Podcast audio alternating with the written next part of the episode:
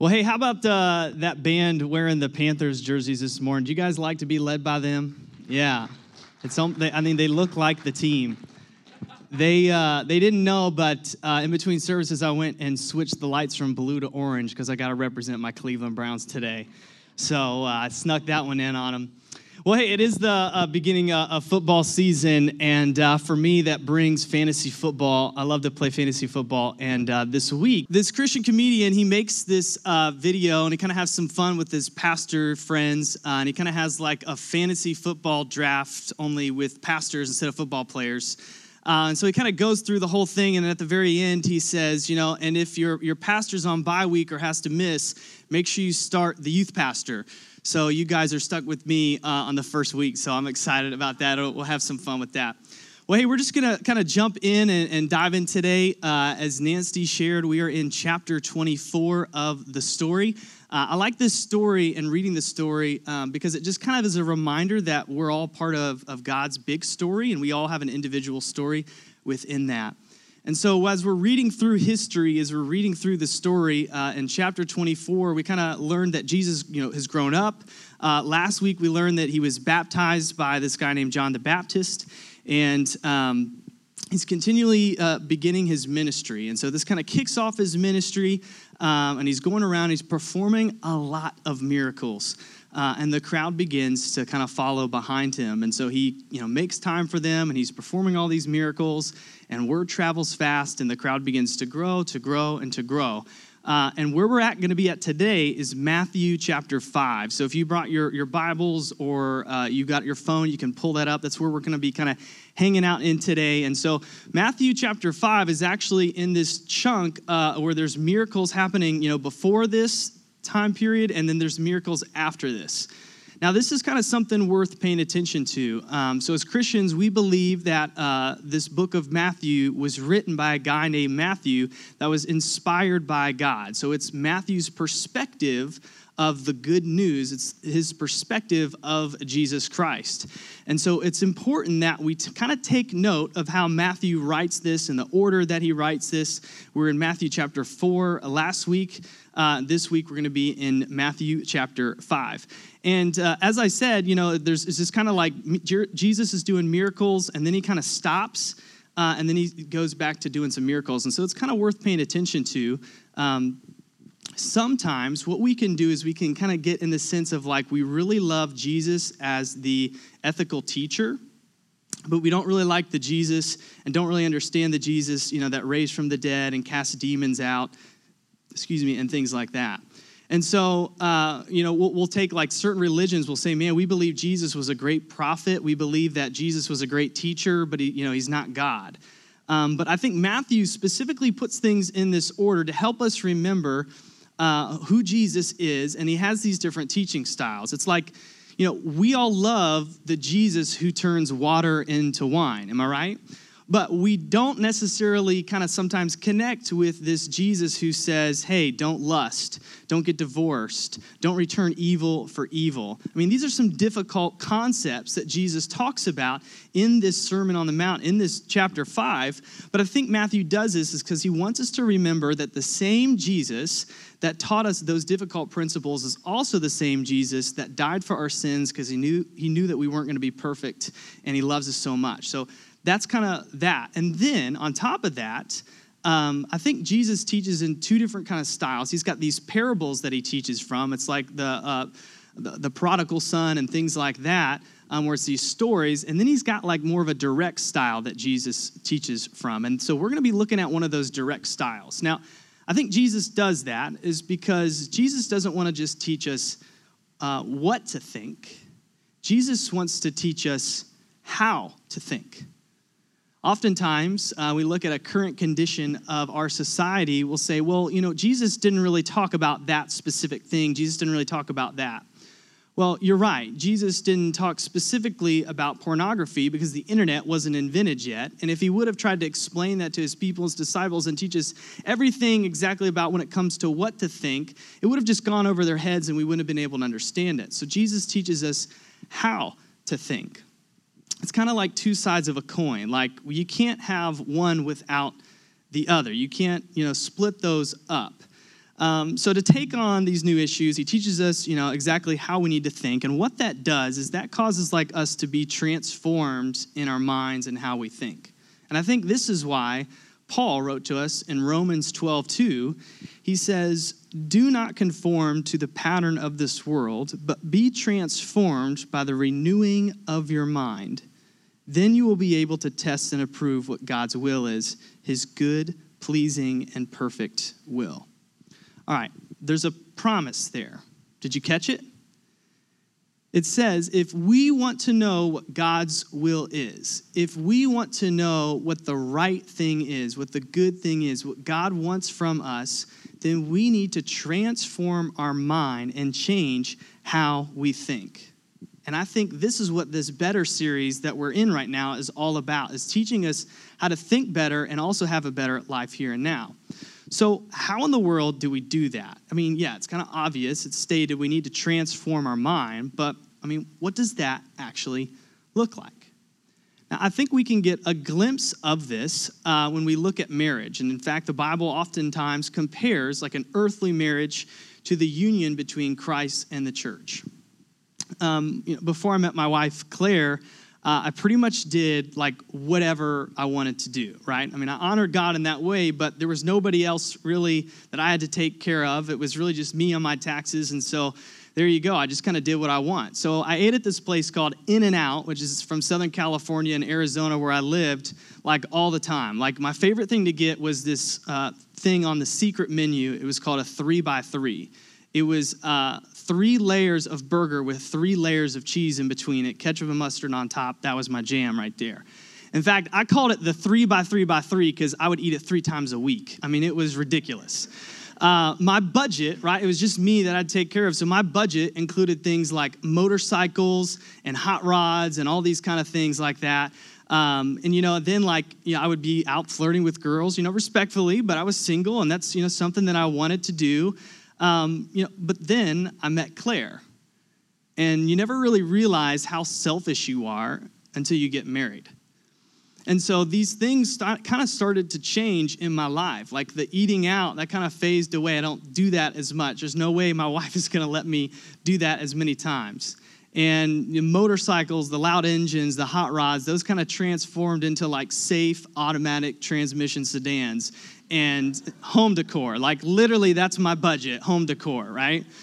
Uh, you know, and it's not even that I just like stopped flirting with women. It's like I don't really even have a desire to do that at all because my whole focus, all of my energy, my time, my money is spent towards my wife, Claire, now. Now, that didn't just like happen overnight, it was a process. So, like, we dated and we broke up, and then we dated, and then we broke up, and then we dated, and then we broke up. You know, she's like, I'm too good for this guy. And I'm like, please, you know, and so we dated, and we, you know, and then we got engaged, right? And there was a, a season of we were engaged, and we had to learn some things through that, and then we got married. Because uh, a transformation in a relationship is a process. It's not just something that happens just once. It's continually happening, and we're continually able to grow and learn and develop together, even in marriage. Uh, think about it like from a perspective of a parent. Like, parenthood doesn't end in the delivery room. Like, you're just really getting started in that sense, especially for us guys here. It's this process that happens. Now, let me just be really, really clear. Um, you can be a great parent, you can be a great spouse, and you can be a great person and not be a Christian, okay?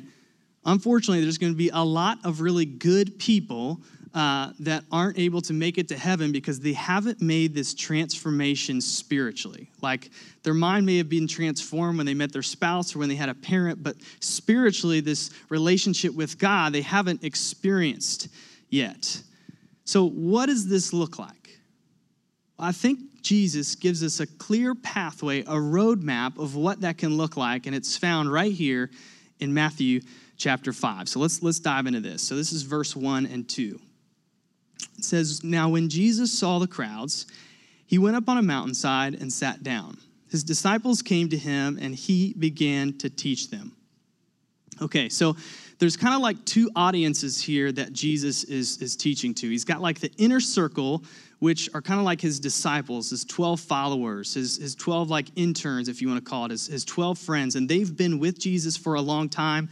They've been following him, they've got this relationship with him. And then beyond that, there's the crowd.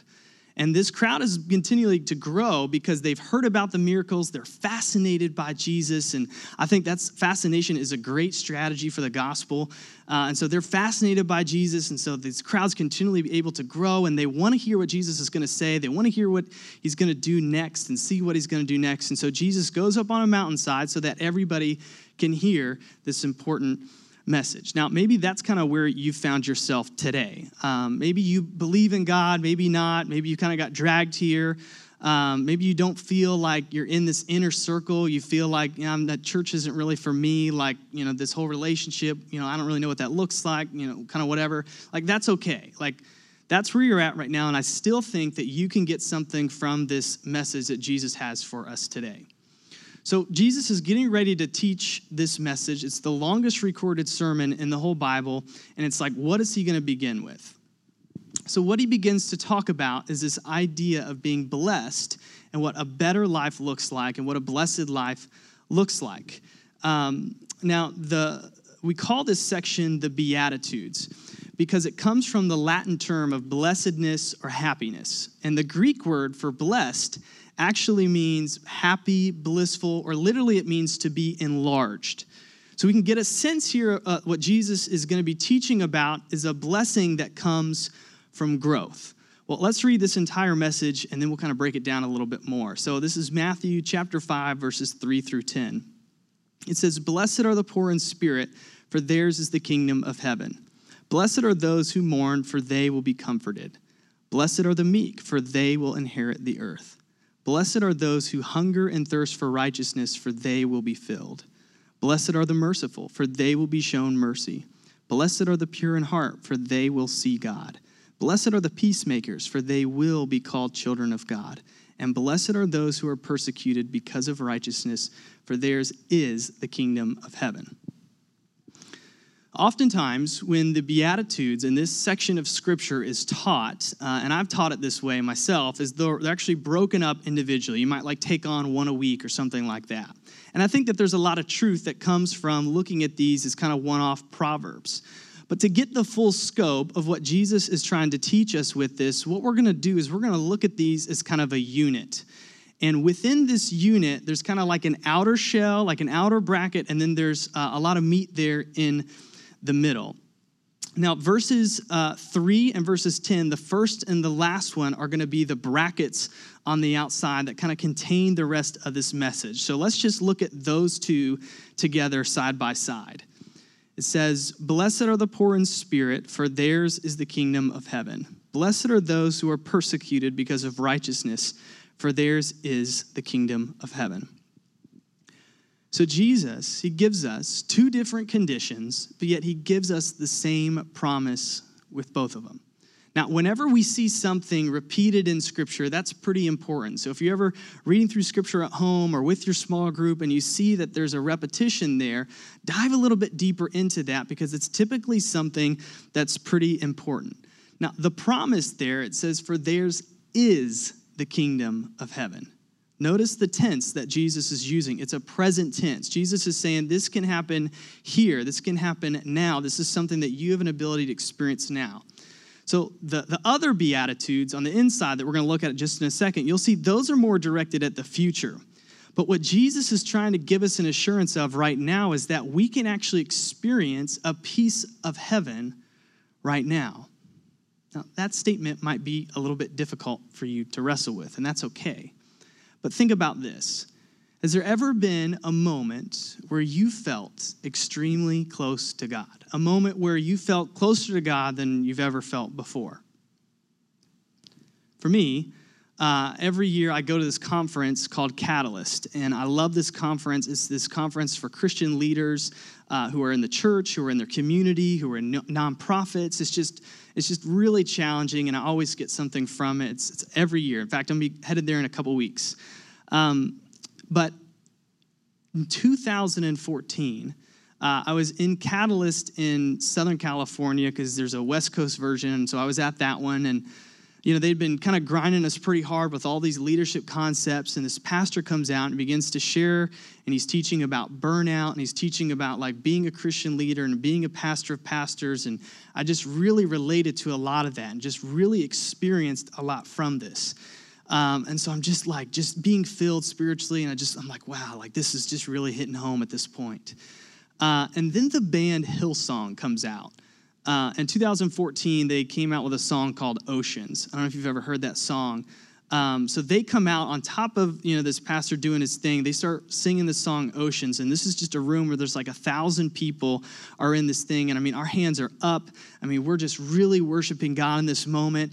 And they're singing this song like uh, Oceans. It goes, "I will call upon your name to keep my eyes above the waves." And I'm like, God, like I feel like I'm drowning, but I can keep my eyes on you. And just these whole room of people just got our arms raised. And like the thing about Hillsong is like they're from Australia, so uh, there's an Australian accent there. So, like, when I think about this moment, I don't think about the American uh, accent of awesome. I think about like the Australian accent of like awesome. Like, it's awesome. Like, it was an awesome moment. And I'm just like, oh, this is awesome. You know, and I'm just like loving it, man. It was just unreal. I don't know if you've ever had a moment like that. There was another time I was in uh, the Sahara Desert in West Africa, and I'd snuck into this country, and I'm there, you know, doing some support for Christians and really finding out how we can love on them and pray for them. And we're out in this remote village, uh, way out hundreds of miles from any technology or anything, and it's in the middle of the night. The stars are just shining so brightly. Um, and so we're, we're surrounded this well. Um, and they, had been praying, uh, and because this well was supposed to be being filled with water so that people could have clean water, uh, but it wasn't happening. So there's about six of us, and we just surrounded that well. And we just begin praying, and we're saying, God, like, fill this water with physical water, God, that that will give them clean water to drink, and God, that they will just feel your love. But God, beyond that, fill this with a, a spiritual, a living water, God. Let them experience you in a new way. And like, we were just standing around this well, and we're praying, and it's like I felt like God was right there in that moment. It was just unbelievable. I don't know if you've ever had a moment like that. Maybe you haven't. Have you noticed both of those stories are about times where I had to get I had to go somewhere. Like I left the normal circumstances and had to go and put myself in a new place to get a different perspective. And like we've got this trip coming up here pretty soon that you're going to hear about. Uh, it's plenty of time to, to plan for. We're going to be going to Haiti. And that's exactly what we're going to be doing in Haiti is we're going to be building wells and planning out wells and working with this organization there. Like if you have not experienced a moment like this with God, like go to Haiti. Like you will experience it because it will change how you feel and it will give you this amazing just this time and you'll just feel closer to God. It's just unreal. Like this, that feeling is what the disciples were feeling as they sat at his feet and Jesus said, Theirs is the kingdom of heaven. Like they were like they get it. They're sitting at the feet of god. Like they understand. They've got this relationship with jesus. They they feel close to him. They've started to experience this. So when jesus says theirs is the kingdom of heaven like that inner circle those disciples they're like yeah we get it. Okay so what about the crowd? And what about the other beatitudes? How do they feel? Let, let's dive into those this is Matthew 5, verses 4 through 9. This is, again, there's the first and last one. We're kind of a bracket. We're going to look at the middle here. It says, Blessed are those who mourn, for they will be comforted. Blessed are the meek, for they will inherit the earth. Blessed are those who hunger and thirst for righteousness, for they will be filled. Blessed are the merciful, for they will be shown mercy. Blessed are the pure in heart, for they will see God. Blessed are the peacemakers, for they will be called children of God. Now, notice as we read those, the tense has changed. It's not is, it's will. It says they will be filled, they will inherit the earth, they will be shown mercy. These six promises are for the crowd and they're for you and I because they are what we can experience when we're a part of the kingdom of heaven. This is what heaven's going to be like. And you don't have to pick and choose. These are all things that are really going to happen in the kingdom that we're going to experience together. So the crowd, they, they look from afar and they, they hear these words and they begin to see what Jesus is promising them for the future. And I think what they begin to see is they begin to see this pathway that Jesus is laying out for them, this pathway to righteousness, this pathway to have a kingdom of heaven's perspective. And then this is where I think the pathway lies, is in this center core. Here's what I mean by this. I believe that these principles that Jesus have for us are a pathway that he's laid out for us to have these individual steps. Here's what I mean by this. Here's the first step. It says, "Blessed are the poor in spirit, for theirs is the kingdom of heaven." Now, this is the first step of this. So, once you step onto this ladder, onto this pathway, this is the first step that Jesus is going to begin to build the rest of his work upon. And what being poor in the spirit means is that you understand that you sin and you're a sinner. You understand your brokenness. And you begin to see that you're broken and you need some help. This is the next step. It says, Blessed are those who mourn, for they will be comforted. See, once you realize that you've sinned, you begin to mourn out for God because you realize you're not going to be able to make it on your own and you need God to come in and save you. You need a Savior who's going to be able to save you from your sin. And so you mourn out and you cry out for God and you're like, God, there's, it's not about me. I can't do this on my own. And Jesus lays out the next pathway and he says, Blessed are the meek, for they will inherit the earth. See, meek does not mean weak. Meek is kind of like a wild Mustang or wild stallion that's allowed its rider to tame him. It's allowed the rider to take control. And so what we do is we say, God, I'm, I'm a sin, sinner. God, I need you. God, I need you to take control of my life. I need you to be, you know, the boss of my life. There's more to you than me. And so what we do is we allow God to bridle us and begin to take control of our lives. And so Jesus says, Blessed are the meek.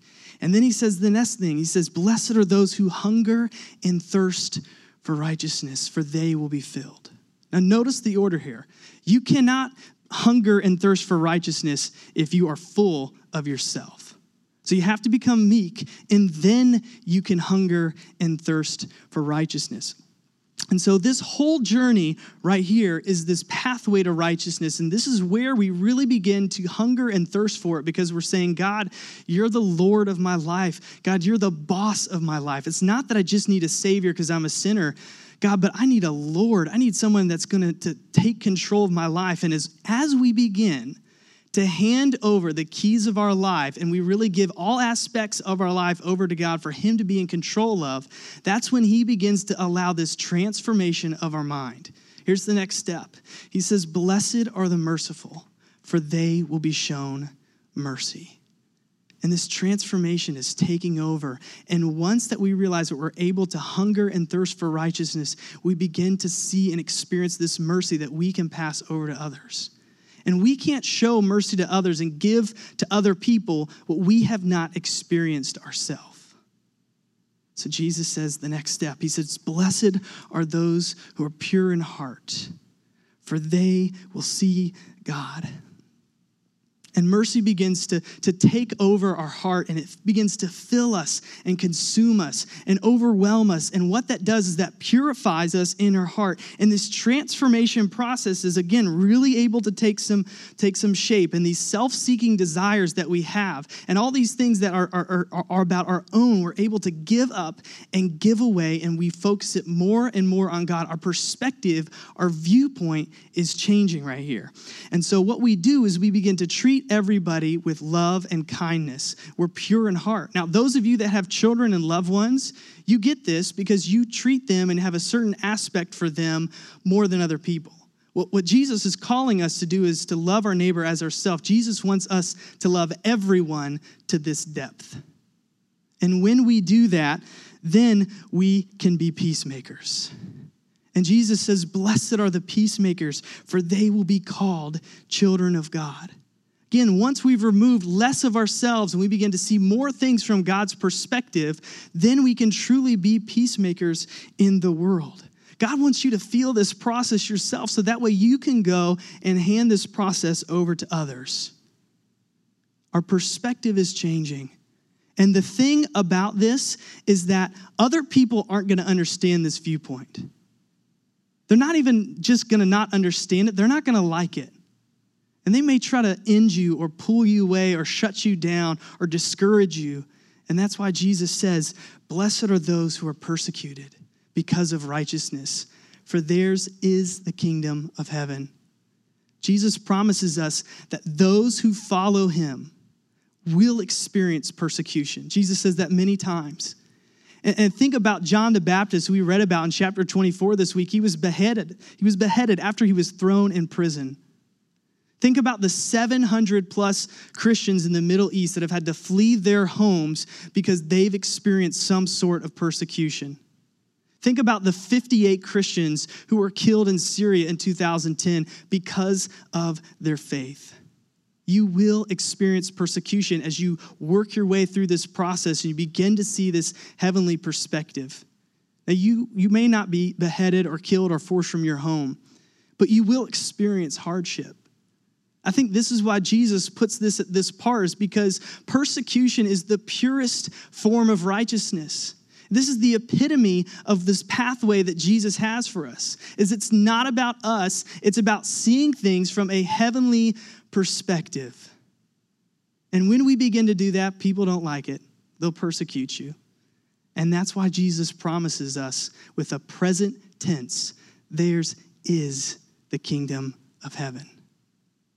As we work this way through this pathway, we will get a new perspective your mind begins to be transformed, you're going to see things differently. Instead of looking at it from earth the way that we've been doing it, you begin to see things from God's perspective. Now, this journey up this ladder, this isn't about perfection. That's why Jesus performed the resurrection. God doesn't call us to be perfect. He calls us to be faithful. And this process of being faithful, what this means is constantly thinking about what step am I on and what's the next step that God is calling me to. Because God wants to transform your mind and shift your perspective. Here's our big idea for today. Here's how you can wrap this up and apply this is if, if you want to transform your mind, shift your perspective. If you want to transform your mind and start to see things the way that God does, you're going to have to shift your perspective. And when we begin to align our minds and align our viewpoint from God's instead of our own, we will see things differently and our minds will be transformed. Now, I think that God can put us in different stages of this process at different seasons of our life. There's going to be times where He's calling us to mourn and we need to mourn out for God. There's other times that we're going to be called to humility and God's going to put that in our life. And there's going to be times where we're going to receive mercy and, and He's going to, he's going to equip us and put that in this time. So, my question for you is this What step are you on? Do you see this transformation happening in your life? Some of you have been a Christian for a very long time. Can you look back and see the transformation happening? Do you see this blessing from growth that Jesus is talking about? Some of you are in the crowd and you're just starting out and you're not really sure about this whole thing. And the next step that God's calling you to is just to step on the ladder. He's saying, I want you to recognize and admit that you're a sinner and that you can't do this on your own. And that's why He sent His Son Jesus to die on the cross for you we just simply have to take that first step and believe in that. And then there's the process that will happen after that. Maybe that's the step you need to take. Next Sunday, we're going to have this thing called Next Steps. It's just going to be a gathering at Rusty Bucket. You can meet with Pastor Kyle and Pastor Nancy, and there, we can talk about the different next steps that you might have. Maybe that next step for you is joining South Park Church.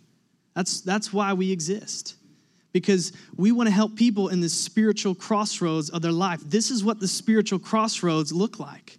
Not under not understanding, hey, I'm at a crossroads. I don't know what my next step looks like. That's why this church exists. We want to help you take that next step. Maybe that's for you. Maybe your next step is to you need to get baptized. In two weeks, we're going to have this, this thing where we just open up our services. You're going to be able to come and get baptized right here. Baptism is not just for children. I was baptized as an adult. Baptism is when we're acknowledging, okay, God, you're not only my Savior, but you're going to be my Lord, and you're going to make me new, and you're going to change my life, and I'm going to change my life to live for you. It's acknowledging that. You're going to have an opportunity to do that. Maybe your next step is to get wet. If you want to transform your mind, if you want to get through this process, you're going to have to shift your perspective. And when we shift our perspective to a heavenly one, instead of thinking thing, things as the world does, we're going to see things differently. Our life changes. The way that we spend our time, our money, how we treat people, how quickly we forgive them. This all changes when we start to see things from a new perspective. And if you want to have a better life, if you want to experience this heaven on earth, theirs is the kingdom of heaven. You got to shift your perspective. So imagine with me for a second. Imagine with me for a second. Imagine how different, how much your life could change if you began to shift your perspective and see things from a heavenly one. You know, worry is a big thing in our culture. We worry a lot as a society. Maybe you're, you're worrying about children right now. Maybe you're worrying about your grandchildren and their future. Maybe you're just worrying about your own future. How would that perspective change if you began to see things from a heavenly one? You know, I think it's, it's fascinating.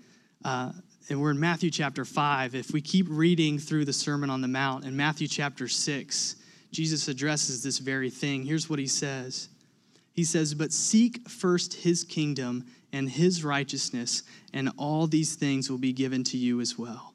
Therefore, do not worry about tomorrow, for tomorrow will worry about itself. Each day has enough trouble of its own. If this doesn't sound like a heavenly father comforting and putting his children at ease, like I don't know what does. And did you catch that there? It says, Seek first his kingdom, seek a kingdom perspective. Seek first a pathway to righteousness, God's righteousness. You can't do this on your own. You have to shift your perspective. And when you do this, Jesus promises us right here that we don't have to worry. He's going to take care of us. He's inviting us, He's giving us everything we need to shift our perspective and see things differently. Now, imagine this with me. Imagine if our church as a whole began to really see things from a heavenly perspective. Imagine if we shifted this perspective that we have on this building project and this Love South Park initiative and this whole Dream Big campaign and all of this that's going on, and we started seeing it from a heavenly one. See, I know that this project doesn't just have an ability to change our church forever, but it has an ability to change the Big C church. Churches everywhere, nationwide and internationally all over the world, about a strategy about how they can reach the gospel in a new way and reach more people for Jesus. So, how are we going to respond to that? Are we going to respond from an earthly perspective? We're going to shift our perspective to a heavenly one? Are we going to think about, okay, what do I need from this project? What does this building need to look like for me? Or do we need to think about, hey, what does God need from me? What is the heavenly perspective? What about financially? We're going to view that earthly and think, man, I got to worry about how I'm going to pay for things and how I'm going to make ends meet and how much I'm going to give and how is God going to take care of me? Are we going to really stretch ourselves and say, God, you know what? I'm going to respond to a heavenly perspective, knowing that you're going to take care of me and that you, I don't have to worry because you've got this. And I'm working my way up this pathway of righteousness, and I'm going to see things from a heavenly perspective instead. Which way are we going to respond? If you want to experience a better life, if you want to experience an eternal life, transform your mind. And if you want to transform your mind, shift your perspective. So, what step are you on? I think this week you need to go and share in your small groups what step you're on. Have some real accountability and, and be open to share and say, This is where I'm at in my journey. And if you don't have anybody to talk to about that, we've got tons of small groups that you can join. Come to the Next Steps event with Pastor Kyle and Pastor Nancy. What step are you on? And where is God wanting to take you? Let's pray.